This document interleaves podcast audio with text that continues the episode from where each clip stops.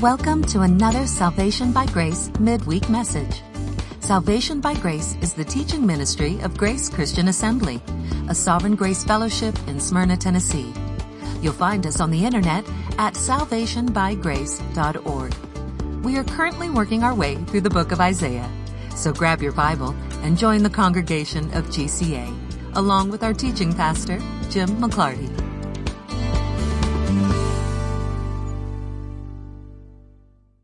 Today is January 6th, 2021. Hey, did anything interesting happen today? You know, I don't do politics. This past Sunday, I said to you that despite COVID and the regulations that were imposed on the world because of COVID, despite that, God deserves his worship. And that is why GCA just kept plugging along. Same thing here. The political machinations of the world don't change the fact that God deserves his worship.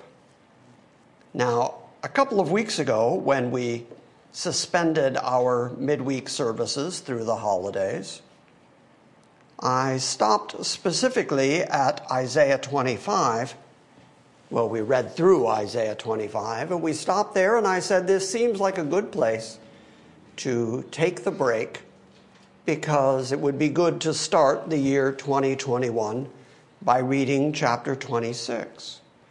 Little did I know that chapter 26 of Isaiah was also going to speak so perfectly, so precisely to not only the days that we live in, in a general sense, but the day right today, as we have seen the political upheaval and political craziness that is happening in our world right now. Here, Isaiah is going to tell us yet again to trust in God. And so that becomes thematic, not only for GCA, but it's thematic in the Bible that kingdoms rise and fall, kings rise and fall, nations rise and fall. The political machinations of human beings mean nothing to God, to whom the nations are a drop in the bucket.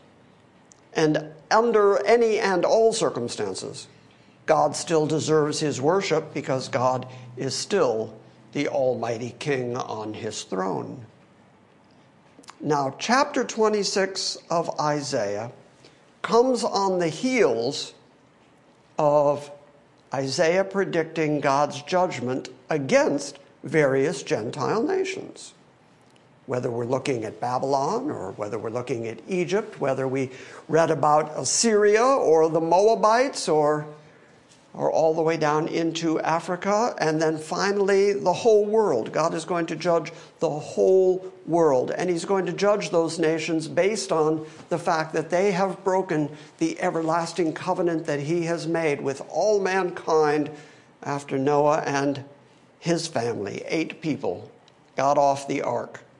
God said to them, and therefore to all of mankind, don't shed blood and God is going to judge the whole earth because of the bloodshed of the earth. And that's going to come up here. It's going to come up again in the next couple of chapters that the earth is going to give birth to its dead, and God is going to judge the earth because of the bloodshed of the earth. But in the midst of that, throughout chapter 26, you see contrast after contrast between the people who belong to God, who are protected by God, who are trusting in God, and the world that is the God hating world. And it's very clear that God is going to preserve and protect his own, and he's going to judge the nations that have shown themselves to be his enemies. Some of what is predicted in Isaiah 26 has not happened yet and cannot happen unless there is a fundamental change to the way the world and the nations work. And therefore, most commentators agree that chapter 26 is about the millennium, about the time of peace that God has predicted for Israel when He's going to return them to their land, when no one is going to hurt or harm in all His holy mountain. There's really no other place historically where you can see these things that are described in chapter 26 coming to their fruition.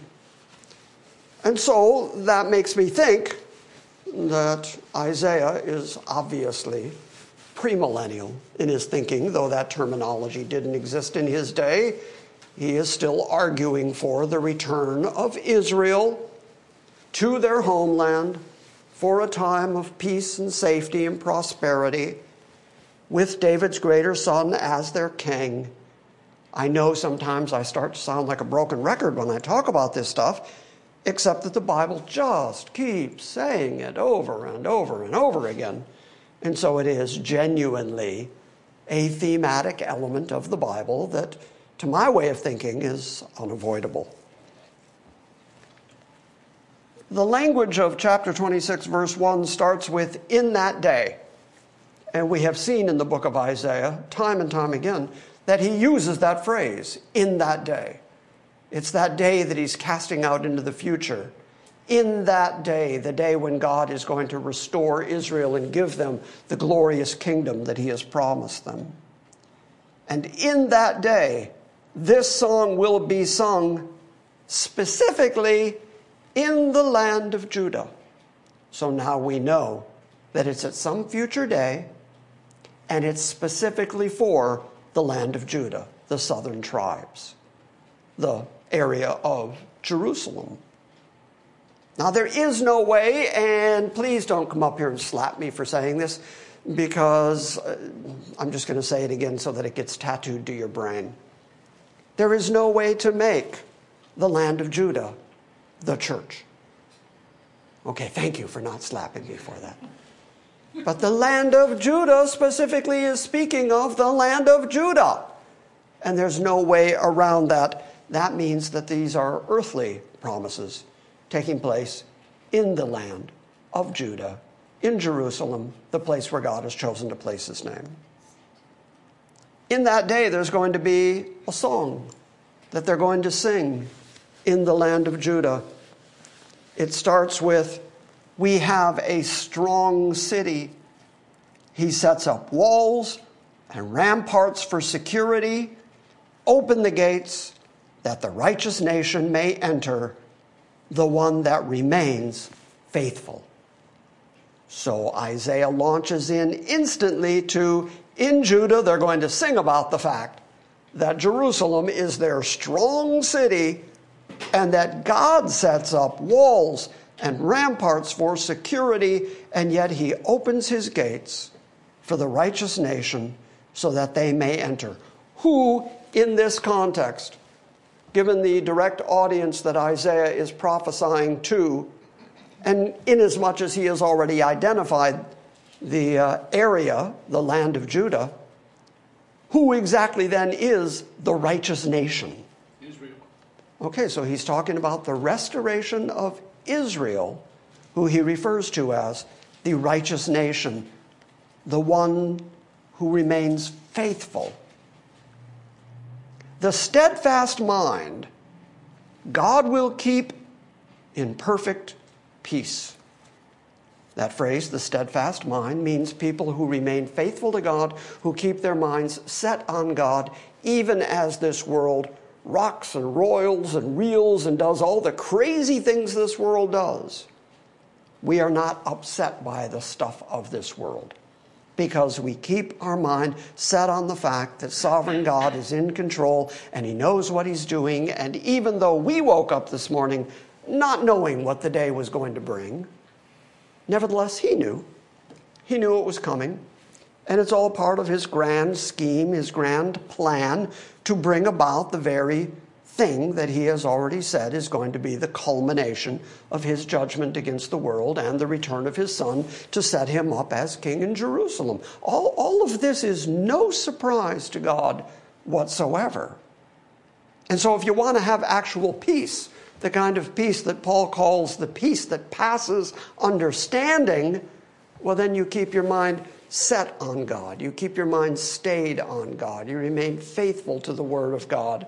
And then these things, the coming and going of people and nations and governments and crazy people, none of that's going to be able to shake you because you're going to know that our God is still in control. The one that remains faithful is the righteous nation that enters at the gate. By the way, that's probably also why Jesus, speaking to Jews, would use phrases like, straight is the gate, narrow is the way that leads to everlasting life. Because they know predictively that there's a city coming, New Jerusalem ultimately coming, and that there are going to be gates that you have to enter through in order to get in. And so, in the ultimate city, Jerusalem, for the thousand years, and then the new Jerusalem coming down out of heaven, there are specific gates that you have to enter through, and only the righteous enter through those gates. So when Jesus said that, he was simply speaking in league with what the prophets had already predicted that there is a righteousness coming for Jerusalem, and that the righteous are going to enter by the gate into the city of God. Open the gates that the righteous nation may enter, the one that remains faithful. The steadfast of mind, God will keep in perfect peace because he trusts in you. And if you trust in God despite circumstances, and you remain faithful to God and His Word despite circumstances, you will, in fact, find peace. The kind of peace that the world goes, How can you be at peace right now? Don't you see the turmoil? Don't you see how crazy it all is? Yeah. And God's in control of it. And so you have that peace of mind. Verse 4 says, Trust in the Lord forever. For in, this is such an interesting phrase, in God the Lord, capital L O R D, in the God who is Yahweh, as opposed to any other gods who might be out there, trusting in the God who is Yahweh, we have an everlasting rock. Now, why would Isaiah choose that particular terminology at this point? A rock is solid, a rock is dependable. If you have a giant boulder in front of your house, you're going to walk out every day and that giant boulder is going to be in front of your house because a rock is steadfast, a rock is solid. And so, because you have a solid, everlasting God, an everlasting rock who is God Yahweh, for that reason you can trust in the Lord forever. And you'll notice there's no caveat in that verse. There's nothing that says, trust in the Lord unless things go in a way that you don't understand. He says, trust in the Lord no matter what. And don't stop trusting in the Lord just because circumstances are difficult to comprehend. Instead, trust in the Lord forever. Why? Because He is an everlasting rock. He is solid. He is dependable. You can count on Him. He is the unchanging, everlasting foundation. And then, starting at verse 5, he talks about what God has already done to the Gentile nations. Now, in the last few weeks, as we have gone through the various judgments against the various nations, we have seen that some of those judgments have already happened, they've already come true. For instance, Tyre and Sidon. The pulling down of Tyre has already occurred, it's already happened. So at verse 5, he says, For he, God, has brought low those who dwell on high. He has brought down the unassailable city. Well, that sounds like Tyre or Babylon or any of the cities that thought that they were impregnable, that they could never be brought down. They were the nations, they were the kingdoms that all other kingdoms had to do obeisance to. And yet, history tells us that those kingdoms, one by one, fell because God took them down. Why? because as they dwelt on high, they became self sufficient. They started thinking that it was up to them. And as I've said so many times, human beings are no good at self governance. And so, as soon as people start governing themselves, they start becoming so egocentric, so full of themselves that they don't need God or His Word. At least they think that. And so, one by one, through the course of history, God has taken those empires down. For He has brought low those who dwell on high.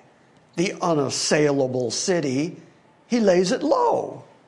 He lays it low to the ground. He casts it to the dust. In other words, he takes it completely down. You might recall that Daniel's vision of the kingdoms of the world as he was interpreting the dream that Nebuchadnezzar had had. There was a series of kingdoms that were like a statue with various different kinds of metal and then rock and then clay all the way down. And when the rock comes down from heaven, the kingdom from heaven comes down like a rock that crashes on the toes, crushes the whole statue. The statue all falls down, and then it says that it grinds them to dust and they blow away in the wind. The nations of the earth are like a drop in the bucket to God. And so he crushes nations, and then he lays them into the ground, and then he casts it away like the dust. The same way that any of us, at least hopefully all of us, go through our house dusting and the dust is unable to put up a fight. That's how the nations of the earth are when God decides to take them down. And then he sweeps them aside like the dust. The foot will trample on it. This is really interesting and poetic language. He's saying it's laid down so low that not only are humans going to trample on it, but think about what he has taken down. He has brought low those who dwell on high, and the feet of the afflicted and the steps of the helpless are going to walk on the dust of the people who oppress them. So the image is that as God takes down these mighty kingdoms, takes down these unassailable cities, as he takes them down, the people who were oppressed are the very feet that are going to trample on it the feet of the afflicted and the steps of the helpless. Meanwhile, verse 7 starts talking about, but what about the way of the righteous? Okay, so the way of the kings of the earth, they're going to be destroyed, they're going to be laid low, but what about the righteous of God? The way of the righteous is smooth. O upright one, make the path of the righteous level. Now, that doesn't mean as much to us now because we have trains and cars and we have airplanes and we have tunnels that have been born through mountains that people can drive through or travel through. And so we don't have that same sense of the importance of finding level ground. But if you're having to walk everywhere, or you're maybe taking a donkey or a horse or a camel everywhere, Every time you come across a steep hill, every time you come across a valley, you got to go down and make your way up the other side. That takes a tremendous amount of effort, can slow your trip, and sometimes can even stop your trip. And so, this language of God making the difficult path smooth, smoothing out the pathway ahead of the righteous, is very important language, especially to those who know how important it is to find smooth travel.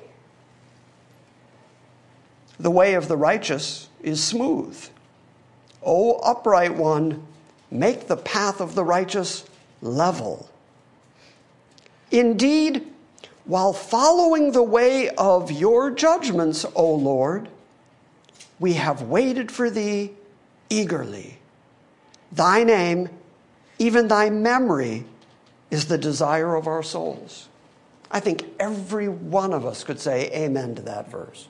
Course, none of you did, but I think every one of us would have to say, even though this is Isaiah writing thousands of years ago, we would still read a verse like that and say, Yes, that's exactly how I think. That's exactly how I feel. Indeed, right now, walking out on this planet, I'm trying to walk according to your judgments. I'm trying to follow the way of your judgments, O Lord, but I'm waiting for you eagerly. Even Jesus said, When you pray, pray, thy kingdom come. That's all part of that eager looking forward to, the eager awaiting of what God has promised that He's going to do. I mean, when you hear about, when you read about the return of Christ, so that He can come and get His bride, doesn't that make you eager? Like, let's, let's go. The events, again, of this crazy world are enough to make you say, okay, let's go.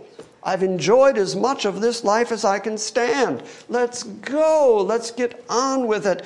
But while we're waiting, we continue to follow in the ways of His judgments. He is the one who determines what right and wrong is. We're living in a nation right now. Again, I'm not even doing politics at this moment, though it may sound that I am. We live in the midst of a nation right now that has turned its back on God completely and is rife for judgment. And given the change in our political structure over the next few weeks, we're going to see the leftist agenda come raging out at us. The agenda that can't tell a boy from a girl, that denies the basics of gender the Bible says God made them man and woman. The government says, uh uh-uh. You shall not shed blood. Do not shed blood on the earth. One of the commandments is do no murder. Unless, of course, it's your baby. If it's your baby, which is the fruit of your womb, which is a gift from God, a blessing from God, you now have a right, they claim. It is a woman's right to be able to kill her baby. There's no question, since the garden, since Adam and Eve, there's no question about what God's intention for marriage was. One man, one woman for life. That's the intention for marriage. Government says, nah, complete profanation of marriage. Anybody can marry anybody or anything. There was a woman in Texas who married a train station.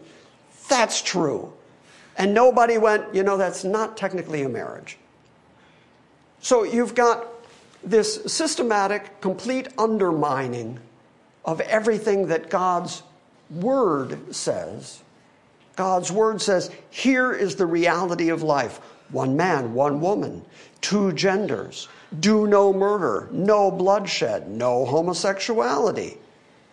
And then the government comes along because we're no good at self governance comes along and says, No, all of those things that the Bible said, we deny every one of them systematically down the line, point by point by point. Now they have successfully stopped churches from meetings because of the COVID thing.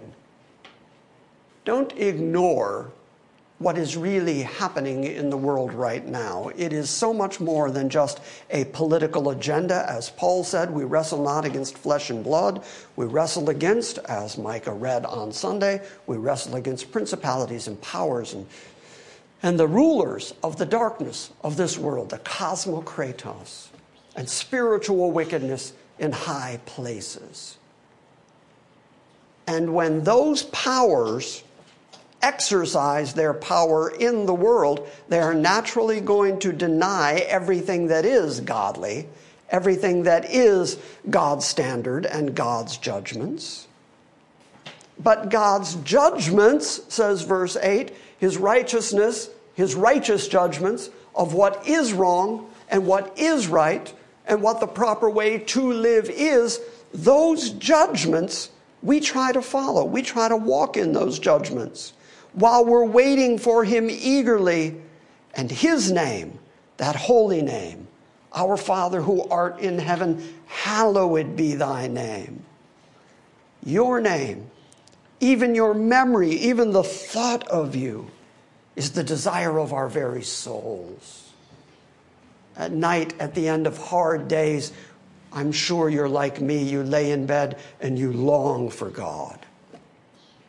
When the stuff of this day and this world clears away and you can think clearly for a few minutes, you want the righteousness of God to break out on the planet. You want the holiness of God to sweep over the nations like water covers the earth. It's what we desire, it's what we want, and we wait eagerly for it, knowing that the judgment of God is the right judgment, is the good judgment, even if the whole world denies it. Verse 9 At night, my soul longs for you. Again, I think we'd all say, Amen. At the end of the day, when you clear away all the stuff of this life and you can just lay in bed and think clearly, your soul longs for God. Enough of this life, enough of this world. At night, my soul longs for thee. Indeed, my spirit within me seeks you diligently.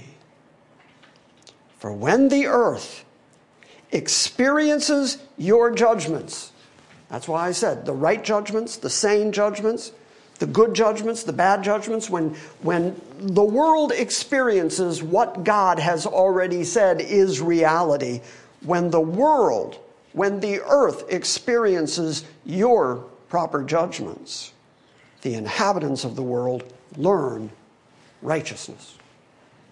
The end result of the teaching of God, the end result of studying the judgments of God, the reason that we read the precepts of God, the reason that I stand up here week after week after week and say things like, one man, one woman. That's what marriage is. I keep standing up here and saying, stop killing babies. You're not supposed to be shedding blood on the earth, and yet you're doing it. Stop profaning marriage. Stop the political destruction of the Word of God. Stop attempting to close down the worship of God. The reason that we keep saying that and keep saying that over and over again is not only because the Spirit within me and within this church longs for God and diligently seeks God, but we know that when we experience the judgments of God, the end result of it is righteousness. And that's what we're seeking after. When the earth experiences your judgments, the inhabitants of the world learn righteousness. Now, here's another one of those contrasts that I mentioned starting at verse 8. But what about evil people? What about when evil people experience the judgments of God? Do they learn righteousness? Isaiah now is going to say, but when they experience the judgments of God, they learn nothing. Instead, they rebel against God. For the wicked is shown favor. The translators of the NASB has put the word though in there because this is supposed to be a contrast, that the wicked here on the world are shown favor from God. They do eat, they do have clothes, they do get rain in season. Good things do come to them from God. But he does not learn righteousness. So when the judgments of God come to those who are faithful to God, who are longing for God, who are looking for God, we continue to learn righteousness through understanding the judgments and the precepts of God. And even though God is favorable in letting wicked people live in his world and experience his kindness toward them in giving them the things they need for this life, nevertheless, they do not learn righteousness. Instead, he deals unjustly in the land of uprightness. So, even though the land of uprightness, the land of people who are longing for God, looking for God, faithful to God, trying to do what's right, nevertheless, the wicked, even living in that environment, are going to continue to be wicked and to do wickedness, and they will not learn righteousness. He deals unjustly in the land of uprightness, and he does not perceive the majesty of Yahweh. He does not perceive God. He learns nothing. Even though the righteousness of God is being learned by some people because the judgments of God are being poured out on the earth, the unjust learn nothing from it. How many times have you heard me use the phrase, and I'll be, I'll be genuinely surprised if any of you actually know how many times. But how many times have you heard me use the phrase, the only thing we've learned from history is that we've learned nothing from history?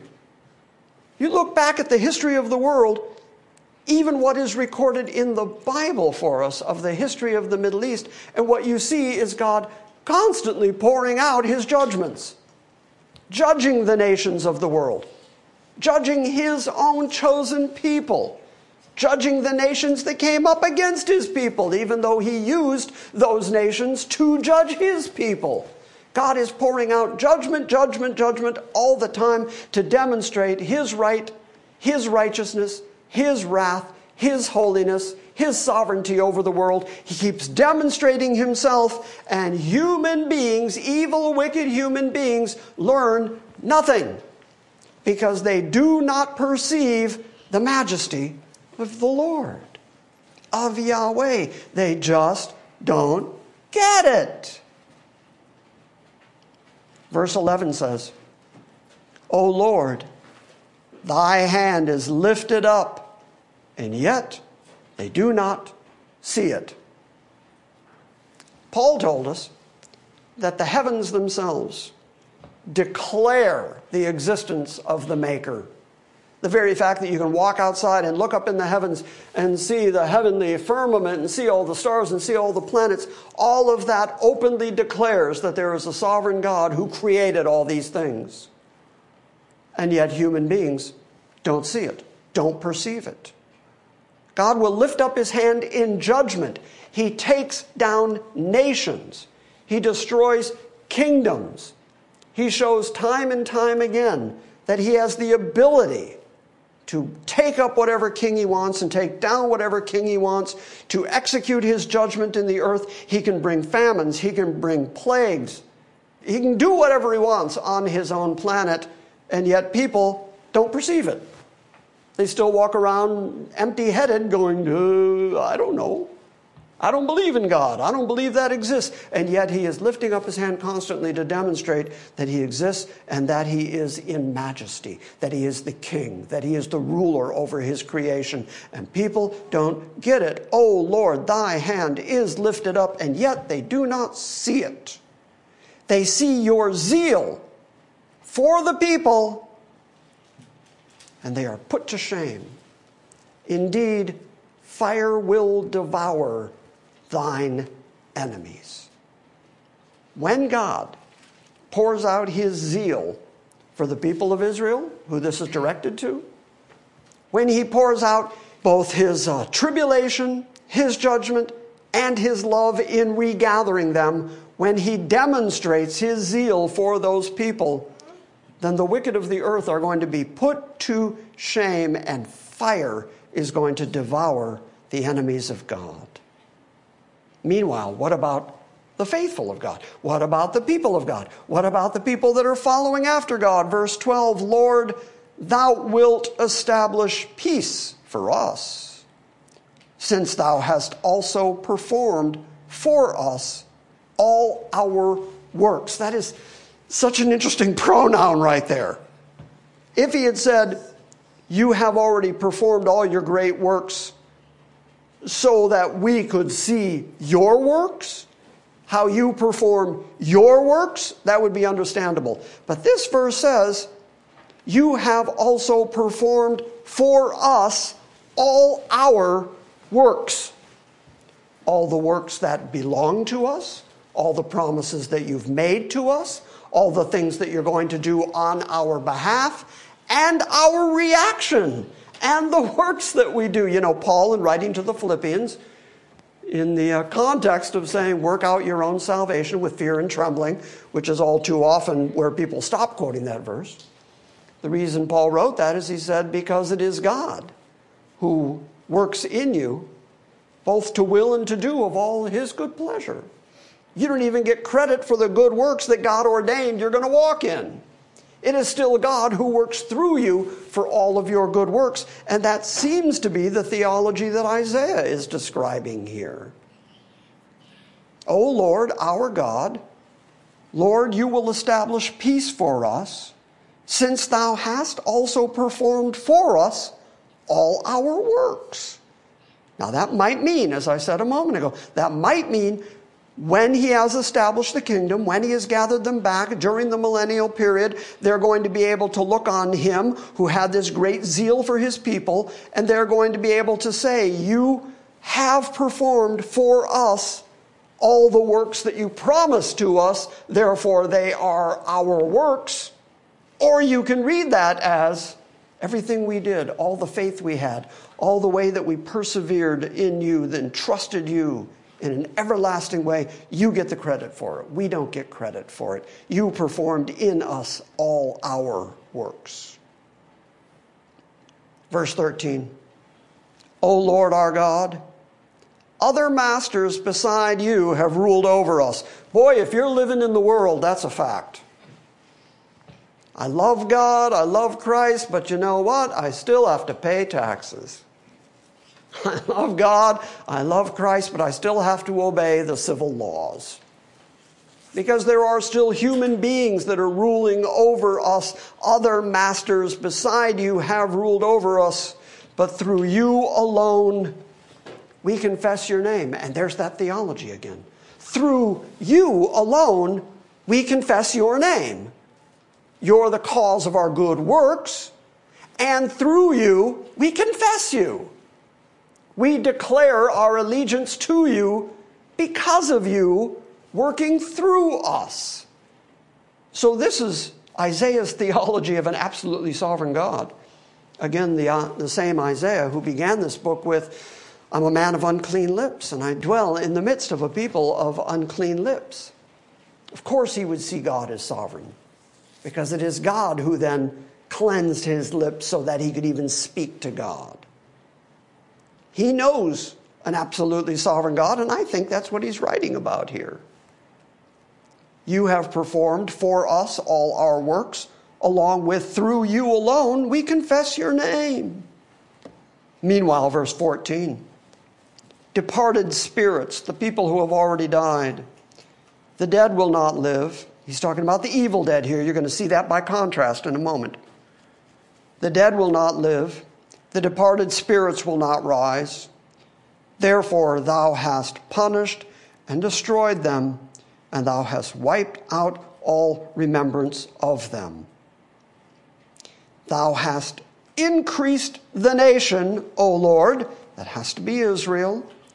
Thou hast increased the nation, and thou art glorified. Thou hast extended all the borders of the land. That's very interesting language. You have extended the borders of our land. How much land was Abraham originally promised back in the Abrahamic covenant? He was promised all the land in the Middle East, all the way out to the Euphrates River, all the way down to the Nile River. So, reaching out into the Middle East and all the way down into Egypt, all that land was promised to Abraham the purpose for the increase was because there were going to be so many people in Israel that God was going to have to enlarge their tents. And now, here, as part of that, you have increased the nation, O Lord. You have increased the nation, and you are glorified, and you have extended all the borders of the land. Go one chapter forward to chapter 27. Chapter 27 this is really, really interesting in this context. Verse 12 And it will come about in that day that the Lord will start his threshing. When you're threshing, you're gathering fruit into your barn. You're getting the good grain, you're bringing it into your barn.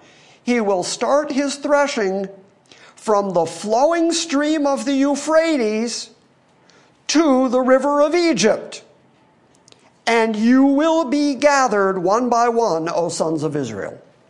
So, this is talking about God regathering Israel.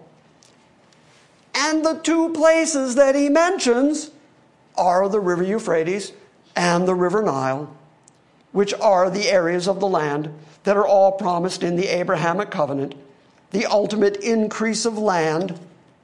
And yet, here it's put within the context of the gathering of the sons of Israel one by one. Verse 13, and it will come about also in that day that a great trumpet will be blown. Suddenly, this gets all revelation y on us, if revelation y is a word. It will come about also that in that day a great trumpet will be blown, and those who were perishing in the land of Assyria and who were scattered in the land of Egypt will come and worship the Lord in the holy mountain at Jerusalem. There's the regathering of Israel yet again to their promised land, back to Jerusalem, one by one, the trumpet call for the great gathering. You go to the book of Revelation and you read about an angel doing exactly that. The same way that Jesus predicted that it was going to happen. So that is part of why I say that the only way you can read chapter 26 is through a end times prophetic eschatological framework because this increase of the land and the gathering in again of Israel simply has not happened yet. And yet, for it to happen and for peace to come to that area and for the Gentile nations to flow to Jerusalem, that has to happen within the millennial period because that's when it's promised. Okay, so we're back in chapter 26 and we're nearly almost sort of kind of done. Sort of. And I appreciate that you believed me. I didn't get to talk for a couple of weeks. So I, anyway. Thou hast increased the nation, says verse 15 of chapter 26. You have increased the nation, O Lord. Thou hast increased the nation, and you are glorified. Thou hast extended all the borders of the land. And now he's going to talk about how Israel sought the Lord in their distress. And the language gets very great tribulation y. If great tribulation y is in fact a word, I'll make up words if I can't find them. You know that happened once. Quick, quick aside, quick story. I forget exactly the word that Elder Ward made up, and he made up one of those words.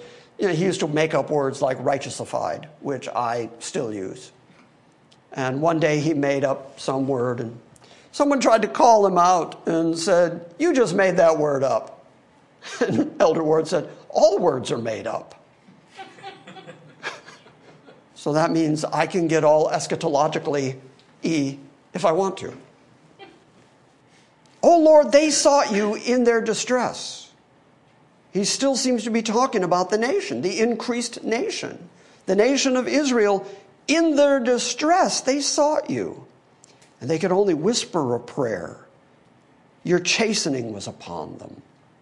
So the purpose of the distress that they went through was not for the purpose of destroying them or getting rid of them, like God is going to do to the evil that we just read about earlier in this same passage, but it is for the purpose of purifying them, for the purpose of chastening them. O Lord, they sought you in their distress and they could only whisper a prayer, and thy chastening was upon them.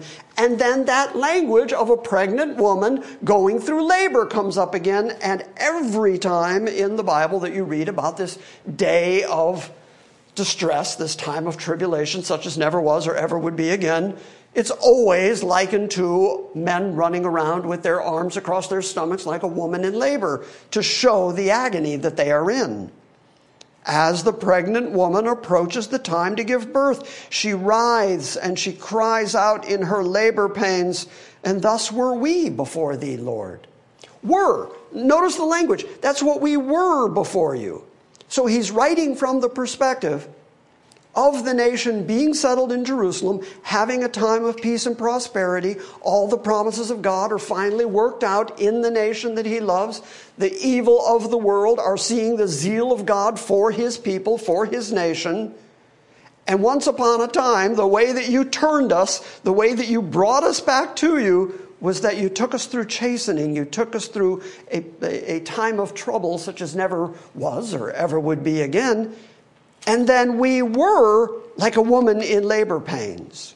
Thus we were before you, O Lord. We were pregnant. We writhed, past tense, in labor. And we gave birth, as it were, only to wind. Okay, now comes another great contrast. And I hope I can do justice to this contrast because it's really truly magnificent. Isaiah admits that no amount of effort, no amount of struggle, no amount of pain that human beings go through in agonizing toward God, for God, for their own righteousness, none of that can actually accomplish anything. It's very much like Jesus saying, the flesh profits nothing. And so he says, when we labored, after all that labor, we gave birth, as it were, only to wind. We could not accomplish deliverance for the earth, nor were the inhabitants of the world born. In other words, no amount of our pain and our agony, no amount of effort on our part, no amount of fleshly effort from us can save even one person. We can't make deliverance within the earth. We can't make the inhabitants of the earth come alive. We can't raise the dead spirits. He's already told us that the spirits of the dead are in the earth and then they are forgotten. But look at verse 19. Your dead will live, their corpses will rise. Again, that's awfully eschatologically because it's saying exactly what we believe about the anastasis, about the standing up again, about the resurrection of the dead. Isaiah says, Your dead, the dead that belong to God, not the evil dead, but the righteous dead, will live. This is before Jesus. This is before Jesus' resurrection from the dead. This is before the first fruits of the resurrection. This is before the example that God gave the whole earth of the resurrection of the dead. And yet Isaiah predicts your dead will live, their corpses will rise, and you who lie in the dust, awake and shout for joy. Okay, now I just got done saying the wicked dead are going to be destroyed in the earth and their memory is going to be forgotten and they're going to go into the, the dust and the punishment, the judgment of God. And yet your dead. The ones who are faithful to you, the ones who have lived out their lives following after your judgments and your precepts, they're not only going to live again, but they're going to come up from their dead state, awake and shouting for joy. That sounds like a pretty good plan, a pretty good day. I'm going to tell you another Elder Ward story. Just because I can. And I told you one, so why not? I'll tell you another. David Morris and I were sitting with Elder Ward, and Elder was smoking his pipe. or sitting in a hotel talking. And Elder Ward said that he looked forward to bursting up out of his grave. He said, I want to know what that's like. I look forward to coming alive again, bursting up out of my grave. David and I agreed that we would rather take part in the instantaneous change. We'd rather be alive and step from life into life and just miss the dead part. We prefer that. And he said, No, no, I, I want to know what it's like to come alive again. And so I said to him, Okay, well, you do that. And when you get up out of your grave, David and I will be standing there going, Well, how was it? Because I prefer to not experience that. Now, I tell you that story to say, right now, I'm 65. I'm, I, I might have to find out what it's like to go through dying and and I'm glad to read this kind of stuff that says not only are we going to awake, but we're going to shout for joy. That's going to be that great getting up morning the great joy of rising up out of the grave, singing and shouting. And you don't think we're going to worship God at that moment? Celebrate God at that moment? We're going to be shouting for joy as we get up again, up out of our grave, as Christ defeats death in the grave. Your dead will live, their corpses will rise. You who lie in the dust, awake and shout for joy, for your dew is as the dew of the dawn. References to dew like that all the way through the poetic books of the Old Testament speak of renewed life, speak of no drought, not drying up, not shriveling up, the dew from heaven that is renewed morning by morning. That's the way he's using this language. Your dew is as the dew of the dawn. You're refreshed, you're alive. And the earth, here's the contrast. A minute ago, he said, when we gave birth, we only gave birth to, as it were, the wind. We didn't accomplish anything. We did not accomplish deliverance for the earth, nor were the inhabitants of the world born because of our effort. But look at this contrast and the earth will give birth to the departed spirits, to the dead. The earth will give birth during the resurrection of the dead in Christ. The dead in God are going to be not only born again spiritually, but born again physically as the earth labors in pain, which it's doing at this moment and has been doing for a long time, and ultimately its labor is going to give birth to the just, to the righteous, to the chosen of God. And the earth will give birth to the departed spirits. So come, my people, enter into your rooms and close your doors behind you. Hide for a little while until the indignation runs its course. What's Isaiah saying there? He's saying there are people who belong to God and God knows who they are, and they are hidden in the earth. And he says, Come, my people, enter into your rooms, close your doors, hide for a little while longer.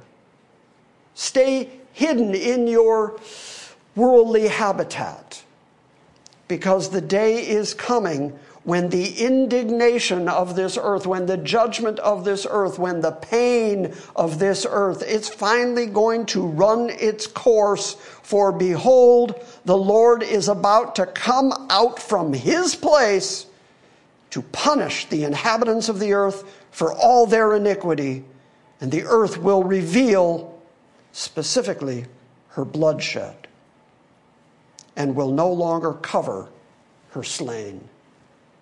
This is why, a couple of weeks ago, I pointed out to you that the covenant that all Gentile nations have broken is the covenant that God gave to Noah, where he said, No bloodshed.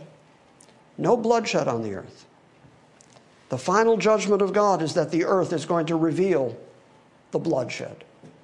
Everybody who is guilty of breaking that covenant of God, of resisting the judgments of God, everybody who is responsible for abortion, death, war, hatred, all the bloodshed on the earth is going to be revealed as God judges people in righteousness. And the earth will no longer cover up its slain. God is going to hold everybody accountable for what they've done in their lifetimes, for what they've done against His word. I said earlier tonight that it seems like the governing authorities these days, they're just determined to do everything they can to deny the holiness and the righteousness of God and His Word. There's going to be increasing pressure against Christians, against God fearing Christians. Persecution is going to increase, not decrease, as this leftist agenda that now is inevitable comes along. But that's exactly what the Bible said was going to happen. And so, with each step along the way, with each of these things that occurs, just keep looking up. Just keep seeking after God. Keep praying after God. Keep confessing His name.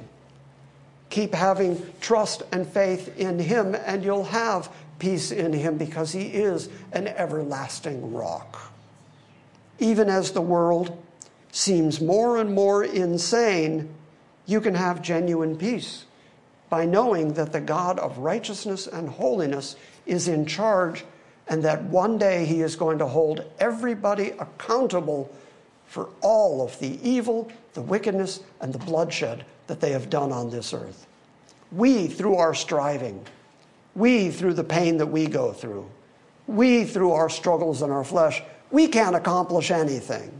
We can't redeem anything. We can't cause the earth to give birth. But it is going to happen. And it's going to happen according to God's plan, according to God's timing. Our job is to trust in Him, pray to Him, and keep proclaiming His name. And that, I think, is going to be why the Christian church in the coming years is going to be winnowed out. It's going to be weeded out.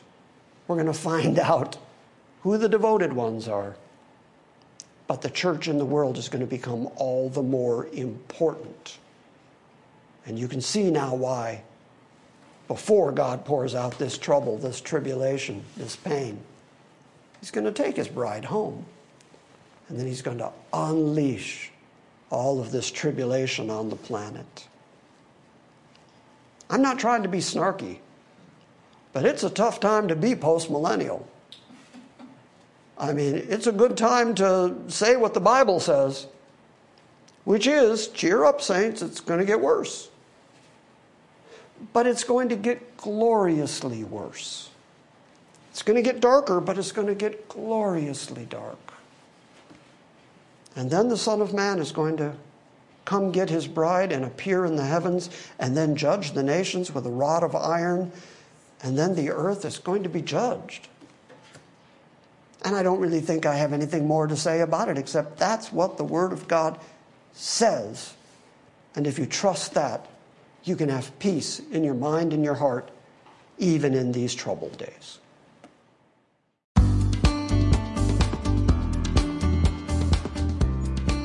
Thank you for listening to this week's Salvation by Grace message. We encourage you to visit our website at salvationbygrace.org. And we invite you to join us next time when we gather around the Word and study the sovereign grace of God.